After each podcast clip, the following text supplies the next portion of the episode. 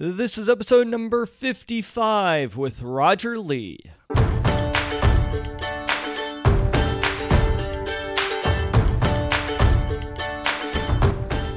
Welcome to Ships. My name is Pat McAndrew, and I am a professional actor, speaker, and coach. In every episode, we discuss a message related to the most important vessels in our lives.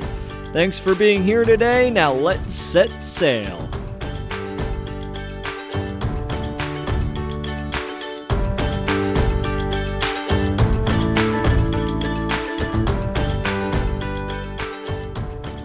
Hello, everyone. Welcome to today's episode of Ships.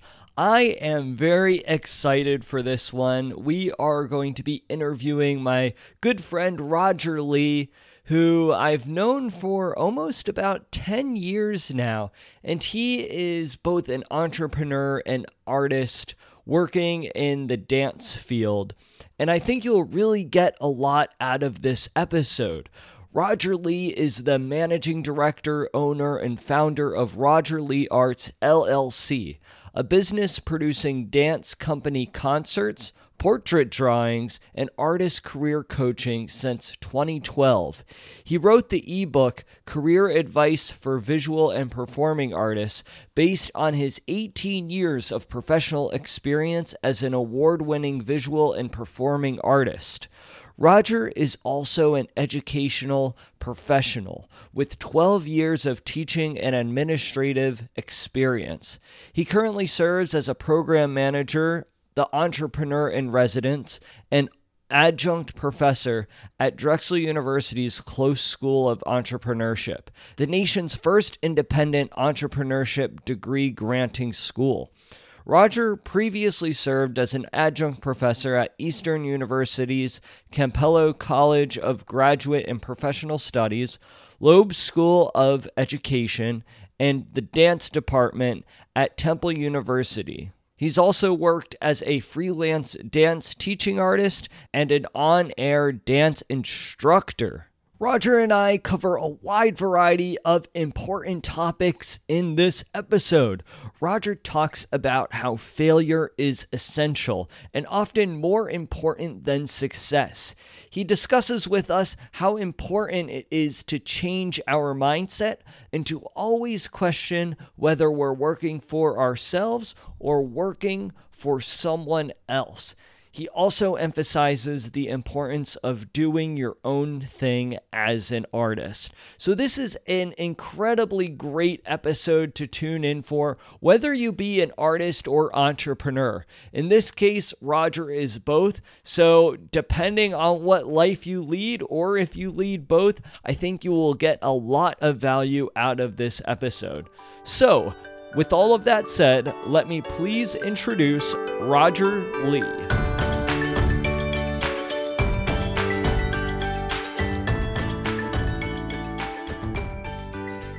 Hello, everyone. Welcome back to the Ships Podcast. Today's guest is Roger Lee. Roger, thank you so much for being with us today. Hey, Pat. Thanks so much for having me. It's an honor and privilege to be here. I'm very excited to dive into this episode. We've known each other, uh, I think it's been almost 10 years now.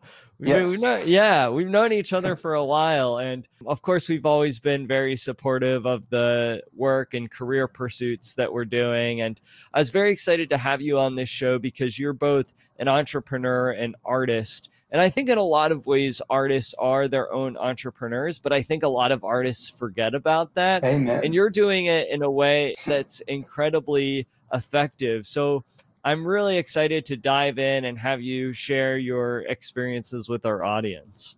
Well, thank you so much. And congrats on your podcast, by the way. It's amazing. Oh, really, really great. Thank, you. I, I appreciate that.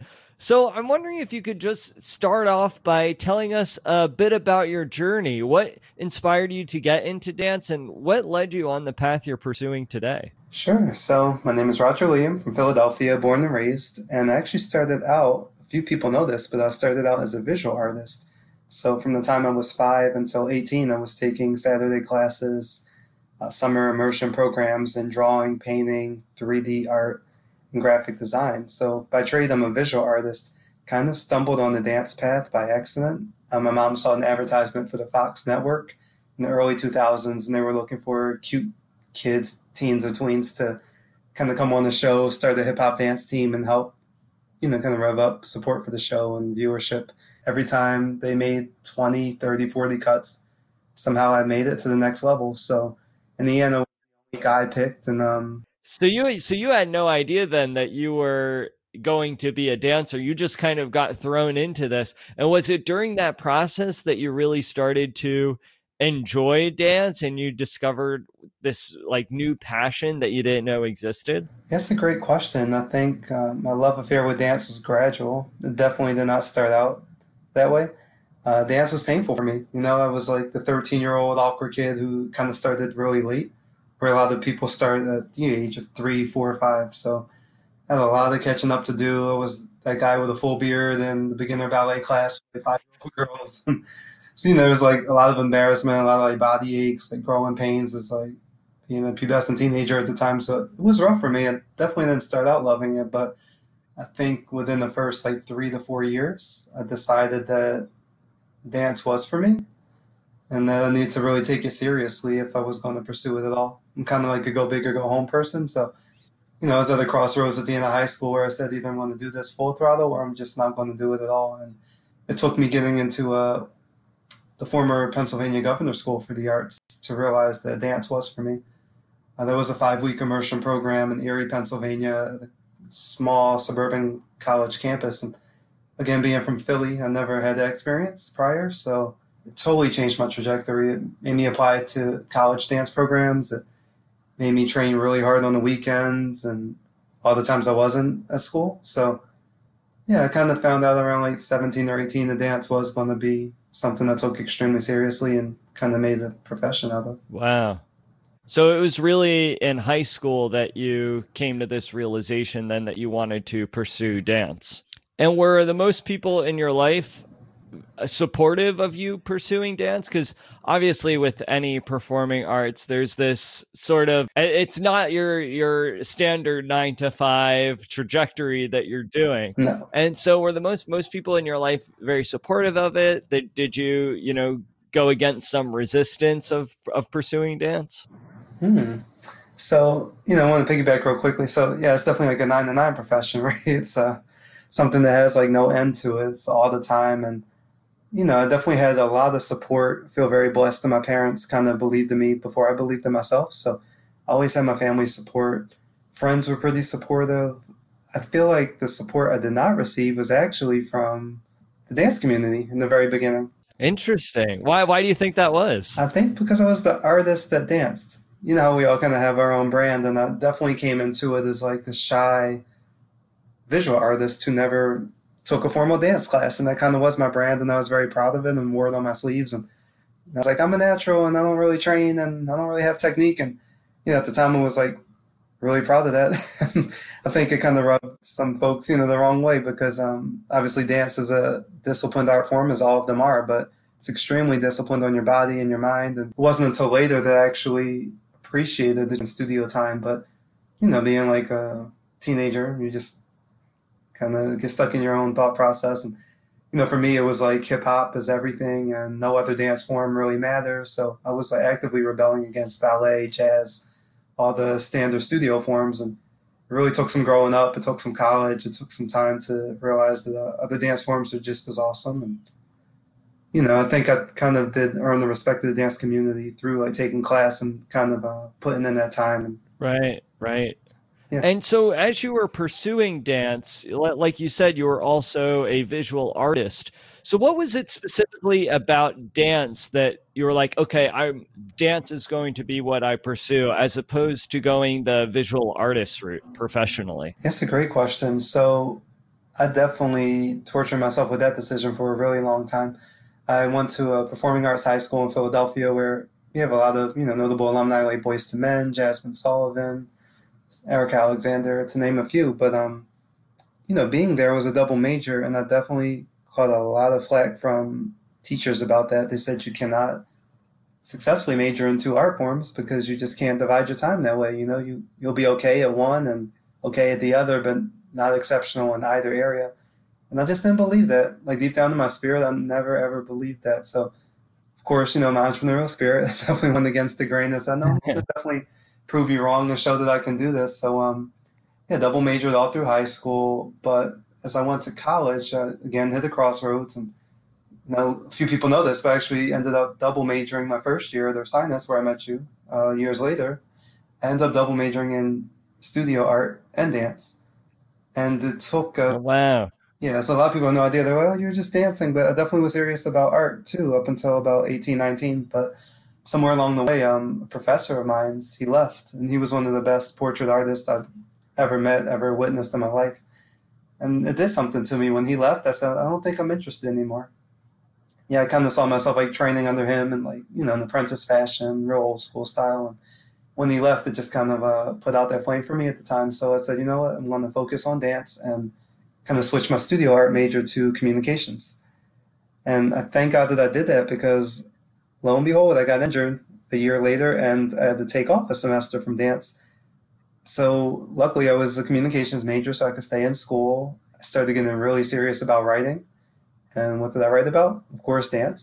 so the teachers edited our school newspaper and um, kind of like combined my love for dance and communications at that point. But you know, everything for a reason. I just feel like it was the perfect thing to happen at that time. Right. I, I think that moments like that are so pivotal in our lives when we have to make a certain decision.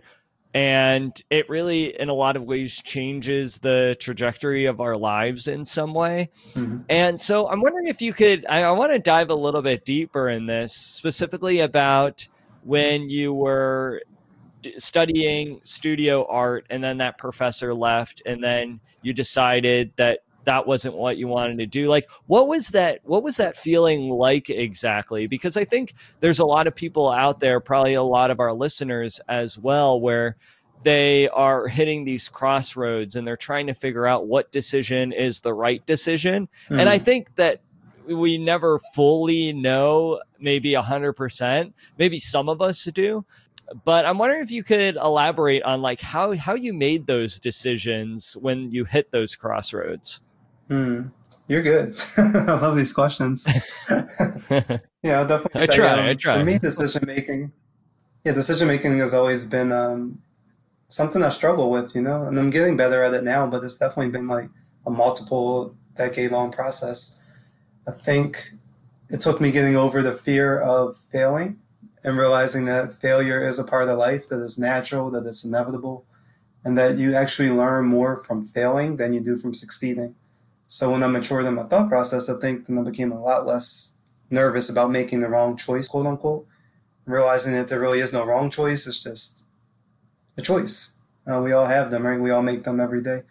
I think another thing for me was definitely prayer. Um, always consult God when I'm making decisions. And I'm learned that he's kind of like a GPS in my life. Um, you know, if I'm going the wrong way, he'll kind of alert me. If I'm not, then he won't. So I've learned to kind of like go with my gut and trust my own instinct as I kind of navigate and make decisions. And of course, you like ask your friends and family and loved ones. It's definitely natural. And I'm really, really blessed to be surrounded by some amazingly talented, loving, and smart people. So, yeah, I always consult with friends and family too, just to see how they're perceiving the whole situation because you know, as artists and entrepreneurs, we can get stuck in our own heads sometimes and kind of torture ourselves with decision making. So it helps to ask an unbiased person what they think about it. Right. Yeah. It really is amazing to just. And I love I love what you say that in a lot of cases sometimes failure is more important than success, mm-hmm. and and that sometimes you just have to make a decision and then you figure out along the way whether it's through failures or maybe even successes too, whether or not it was the the right decision. And that's not to say you could all you know can't change course and go mm-hmm. a different direction as well. So I just wanted to point that out. Like that's that's so important to always keep that in mind. Well, thank you. No, we'd love to add to that real quick too. That um, yeah, I love what you just said about the fact that we can change. Right, we're alive, we're breathing, so we can always change. I think in today's like digital world, we get really caught up on titles and brands and followers and all these things, but we literally have the power within us to change at any given moment, at any time for any reason. So I think sometimes we have to just change our mindset and like loosen those shackles around decisions and realize like some things are temporary, some things are longer standing, some things are forever, right? But few are forever.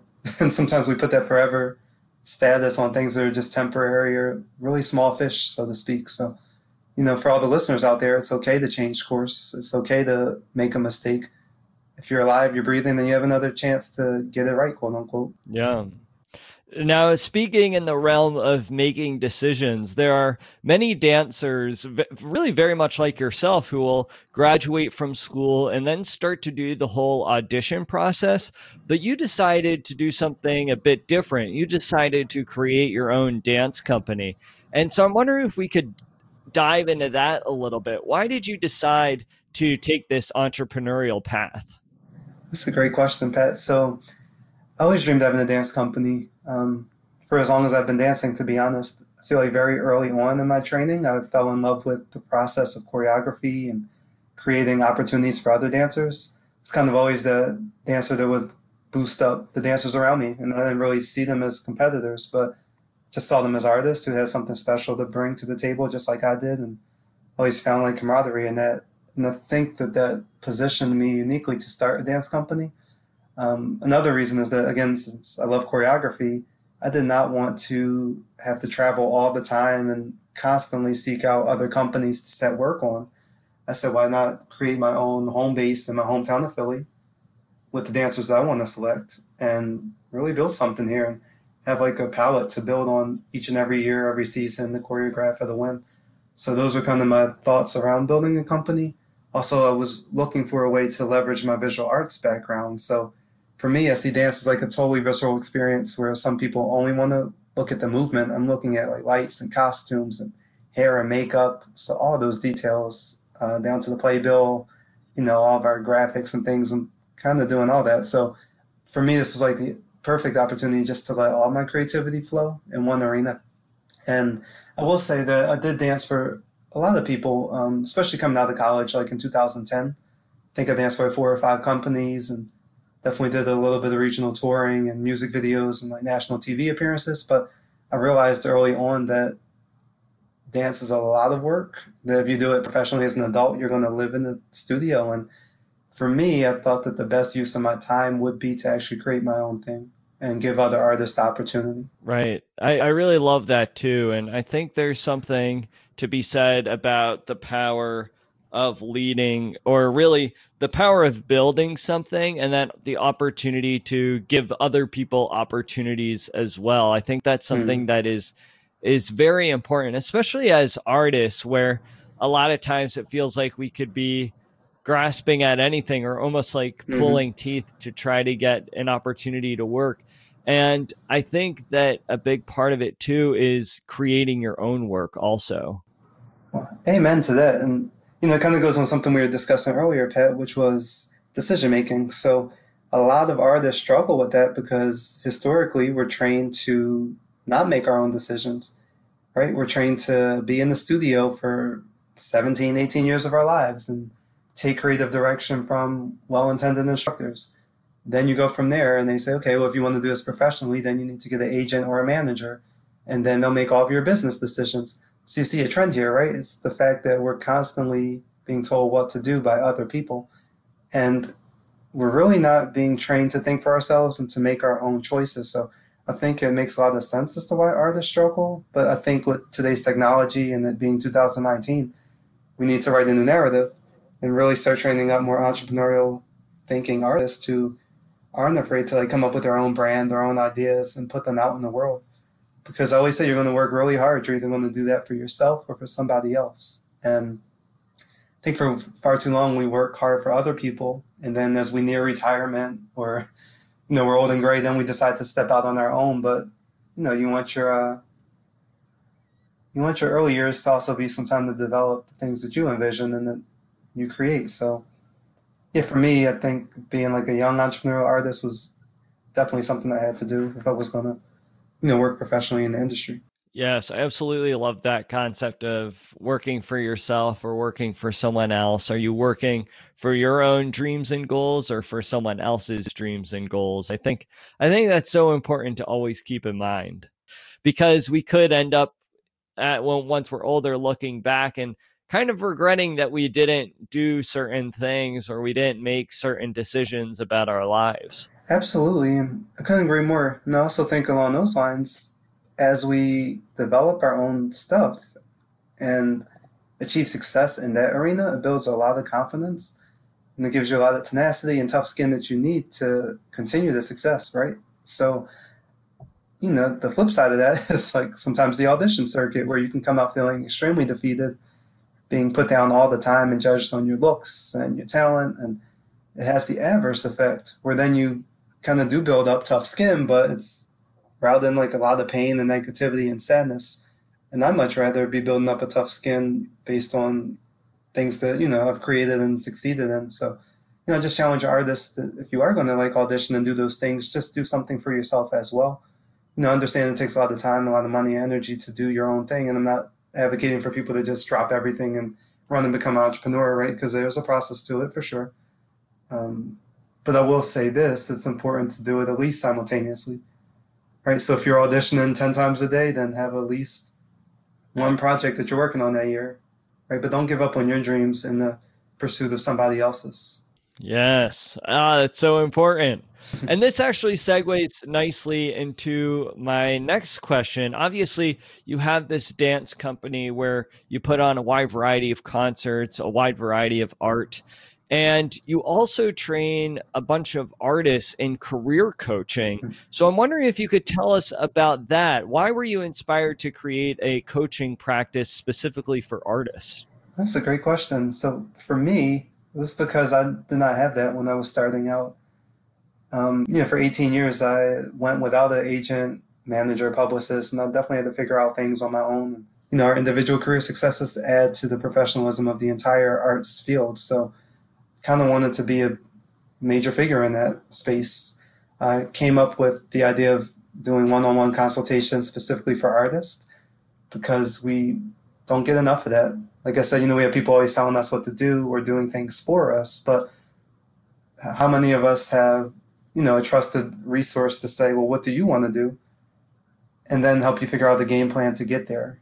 I feel like if I had that sort of coaching or mentorship, um, I just don't know where I would be or what, what things would be like for me. So I just want to provide that opportunity to emerging and established artists because the truth is, even if you're established, if you've been established one way, then you know you can definitely change, like we talked about earlier. Um, you can always grow, but then if you're emerging, you definitely need this type of guidance. So, you know, I came up with a one-on-one career coaching program. Um, this kind of spun off into uh, artist career talks. And, you know, once I gave my own TED talk, I was like, I just love this and going to schools and talking to, you know, emerging artists about careers. So I came up with that program as well. And then all of this is inspired by um, my latest ebook, which is called Career Success Steps for Visual and Performing Artists. And I wrote it for both parties because I think we're all connected, you know people always want to draw the distinction. Well, I'm a painter, I'm a drawer, I'm a you know musician, dancer, but we're all in this together. We're all the same thing, and trust and believe that society sees us the same. So I just want to make like one book, one guide to kind of get people going in the right direction. Yes, uh, and this is so important too because while it's incredibly important to get involved in the craft of whether you're a dancer or an actor, it's also critically important to know the skills and the business skills that are essential as well. And so I'm wondering like what what are some examples of things that you help artists with that you coach them on? Yeah, that's a great question. So I help them in a variety of areas. Of course, to start with creativity. Um, sometimes we just need somebody to help us figure out how to get our art out there. And then we all have the vision for it, but actually producing it, turning it into a tangible product, like whether it's a show or an actual painting, that takes work. So I definitely help people with creativity. Mindset, that's another area I coach in. So how do you think like a successful entrepreneur slash artist? That's really important. Um, our thoughts kind of dictate our path and where we end up. So mindset coaching is huge for me. Um, entrepreneurship, of course. So helping artists figure out ways to generate revenue from their services, products, events, and programs. Know, we're good at creating these things, but a lot of times we don't have the revenue side figured out yet. So I'm really, really big on helping artists monetize what they have because I deep down believe that what we have is extremely valuable. Whether society says so or not, I know it's valuable. And I know that with the right mindset and the right coaching, like people will pay for the things that you're offering. So I'm happy to do that. Um, employment coaching is another side. So for people that do want to go on the audition circuit and you know get more traditional jobs, which is totally cool because sustainable and it pays the bills. I help them with that too. So like things from resume to um, cover letters and CVs, and I believe that's it. But um, yeah, those are just some of the areas I like to hit with my artists. Yeah, it's it's great. Speaking from a past client personally, I highly recommend Rogers. So if any of you listeners out there, you know, we'll discuss where to get your information at the end. They'll have the opportunity to to go in and, and check out your information. I highly recommend him as a coach. Oh, thank you. So I really appreciate it. Yeah, yeah, yeah, absolutely. So I want to dive in a little bit more too. So, you know, we're, we're talking about like your entrepreneurial journey. And we discussed this a little bit earlier, but I'm wondering if you could dive in a little bit more specifically. Uh, I'm wondering if you could tell us what it, is it about dance specifically that speaks to you greater than any other artistic medium? That's deep. I think uh, for me, dance, and it's very similar to music for me actually, but I think dance is like one of the most natural forms of human expression. You can look any where in history, any civilization, and realize that people danced to survive. They danced to have fun for ceremonies and things. So dance has like always been a part of us, and I think everybody has the ability to be a dancer. It's just some have training and some don't. Some have confidence in it, some don't, and some have two left feet. uh, some don't. but basically, uh, dance is something that all of us can do. For me, it's it's just like so natural. You know, it's like you're able to really bare your soul without speaking and like I said, I was a shy visual artist when I started out. Like if you had told me, you know, 10 years down the line, I'd be teaching and coaching and speaking in public, I'd say not at all. You're wrong. But, wow. you know, it was always about dance. Uh, when I wasn't confident in those areas, it was always about just moving my body and kind of like finding confidence and the voice within that. So I think dance has the power to really unlock that for people who just aren't as comfortable expressing themselves in other ways. And what would you say to the person who may be like, "Oh, I really want to be a dancer. I love dance." And I oh, I would love to be a dancer someday, but maybe there's someone who are in their 20s, 30s, 40s, maybe even 50s and it's like this passion they've always wanted to pursue but at this point they're like uh you know i, I can't do this like what, what would you advise to them yeah, I think the first thing again, I probably sound like a broken record about this, but change the mindset. Right? See yourself as not even aging, but just seasoning, I like to call it. Mm-hmm. um, not that ever since I got to 30, I'm like, we're going to use the seasoning word. Um, but no, it's really important to change your mindset and just realize that, okay, age is just a number. You know, it's all about how you feel, not the number. And beyond that, it's just never too late, right? So if you are really serious about it, I think the second step would then be to actually put that thought into action and say, well, I'll take class. I think a lot of times people have these big dreams and then then they move on to another dream. Um, so I would have to say, like, just be ready to work hard. You know, put the money where the mouth is, kind of thing, and get in some classes. You know, work on uh, eating healthily, training your body, stretching, working out, and you might surprise yourself with the results. But um, yeah, definitely. You know, unfortunately, there's no dance genie that just comes and grants you technique. yeah, you definitely have to put right, blood, right. sweat, and tears. And I have to say that does make it a really distinct art form. You know, every art form requires a lot of strenuous work, but the dance is really, really physical. So it's going to take some time in the studio and in the gym, but I think the results are worth it. Right, right. There was something that you said before about how dance is the most natural form of human expression. Mm-hmm. And I absolutely love that. That's so true. It's just when you hear music, a lot of times you can't help but dance or even just like tap your foot along to it, maybe clap. And so I'm wondering so much of what we talk about on this podcast is about relating to one another, it's about human connection. And so, how can we use dance to better our relationship, not only with ourselves, but with each other as a community as well? That's, that's a great question. I believe that we can actually connect with each other through dance by just doing it. So many times we stop ourselves, right? We go to a party, we go to a class, and we kind of chicken out. You know, we just don't want to dance. We don't want people to judge our bodies and all that. But I think when you just let loose and actually move with other people, it can't help but connect you. Um, so many friends I've met that way, right? So whether it's like a salsa club or a hip hop class, there's just like a shared experience when like people are moving together, two or more, and I think it's a cool way to connect, especially in this really saturated digital age where we tend to just like and poke and tweet and all those things. So I think it's really important to just go back to basics and go and introduce yourselves, say hi, shake hands, and to dance with people. You know, it's what our grandparents did and what our parents did. I'm thinking about like disco and those eras where people just danced all night long and, you know, met partners and friends that way. So maybe we should try it again. Oh yeah, I'm a big believer that that sort of dance or that sort of social atmosphere would be amazing. Like it, that's different than like going to a club, and I guess you know going to a club has its own value in some mm-hmm. way. but yeah, it's like going to like a dance hall and like legitimately dancing. Yeah, I think there's there's a lot a lot of great things about that. There are, and you know, I think it's an equalizer too because a lot of times people are like, "Oh, I can't get out there because I don't have any training," but trust me, like you could be the best, most technical trained dancer, and that's not necessarily going to help you out there either, right? Nobody's doing, um, you know, technical ballet on the dance floor a lot of times, so it kind of is an equalizer where like trained and untrained bodies alike can just come together and move naturally. I just think it's something so cool about that. Now, Roger, so much of what we talk about like I said before on this podcast, is about relationships. And so much of what you do in your work, whether it's as a dancer or running your dance company or your business ventures, is about creating and establishing meaningful relationships, whether it be the people in your company, the clients that you're coaching, or even your audiences. Mm-hmm. So I'm wondering if you could share with our audience who is listening in today what would your definition of a deep, meaningful relationship be? Well, this is really good and deep. Um, meaningful relationship is definitely a two way street. And I can't stress that enough. I think so many people think that they're in a relationship with others and they're not because it's very one sided. It's all about them, all about what they need, all about what they want to say.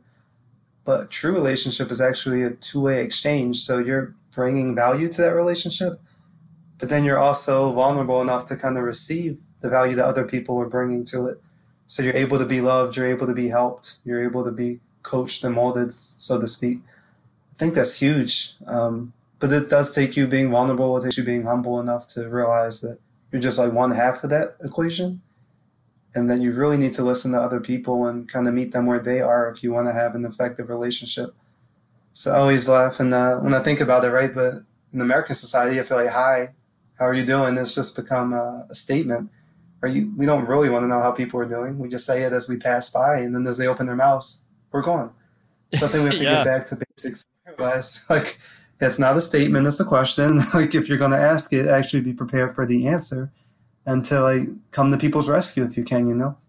Yes. But um, I do think we lost a lot of you know relationship building and community building and I just, you know, I spend a lot of time with elders in my work and all that, and I really love the stories they share about just how like neighborhoods and blocks and cities were like really, you know, on one accord back in the day, and people were supporting each other. And the whole notion of like it takes a village to raise a child, they put that into practice. You know, if a child got in trouble at school, then they got in trouble at home because the teacher and the parent were on one accord. And I don't know, it's just kind of sad today. I feel like we've lost a lot of that. We've become very individualistic and selfish in a lot of ways, and as a result, I think our relationships have suffered. And, I don't think social media has helped with that. While I love it and I use it a lot, um, I do think sometimes it can be abused and kind of get in the way of true relationship building, which goes deeper than just a like, but actually entails a conversation. Right. How do, how do you think that we can improve those uh, relationships or maybe even get back to the way that it was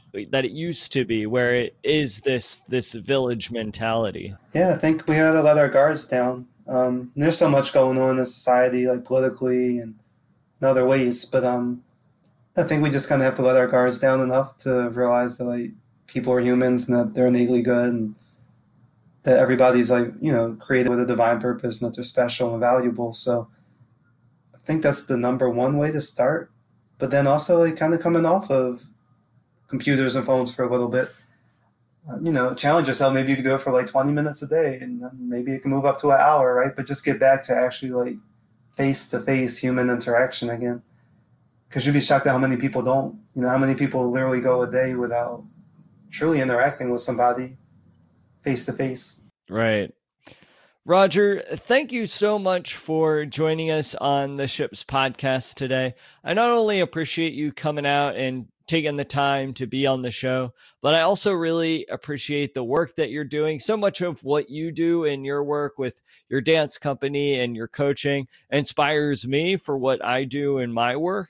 And so it really means it really means a lot to me that you were able to come out on the show. Well, thank you. I'm so inspired by you too. You know, I've seen you grow for a decade and very, very proud. So before signing off, I'm just wondering if you can share with our listeners maybe a platform or website where they could find out more information about you and your work. Absolutely. So my website is rogerleearts.com and you can find me on all social media outlets at Roger Lee Arts. Oh, awesome. Perfect. That's easy enough. For our listeners, all about the branding. Yeah, yeah. For our listeners out there, I'll be sure to include links to those uh, various platforms and websites in our show notes. So feel free to scroll down and check those out. So, Roger, thank you so much again for joining us on the show. Well, thank you for having me, Pat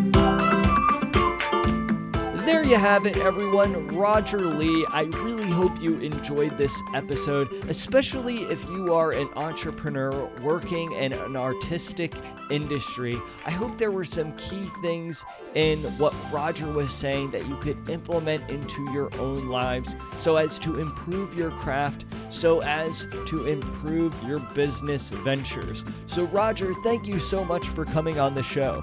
If you liked this episode, please feel free to subscribe, share it with a friend, leave a review over on Apple Podcasts. I would really appreciate it. You also have the opportunity to support this podcast. Supporting this episode will allow me to continue making amazing episodes with inspiring guests. So if you're interested in supporting, please feel free to scroll down in the show notes and click the link provided. Thank you so much for tuning into the Ships episode. As always, everyone, I really appreciate hearing your thoughts, hearing your enthusiasm, and hearing about how the Ships podcast is helping you in your life. So, thank you so much for tuning in, and I look forward to joining you all in the next episode.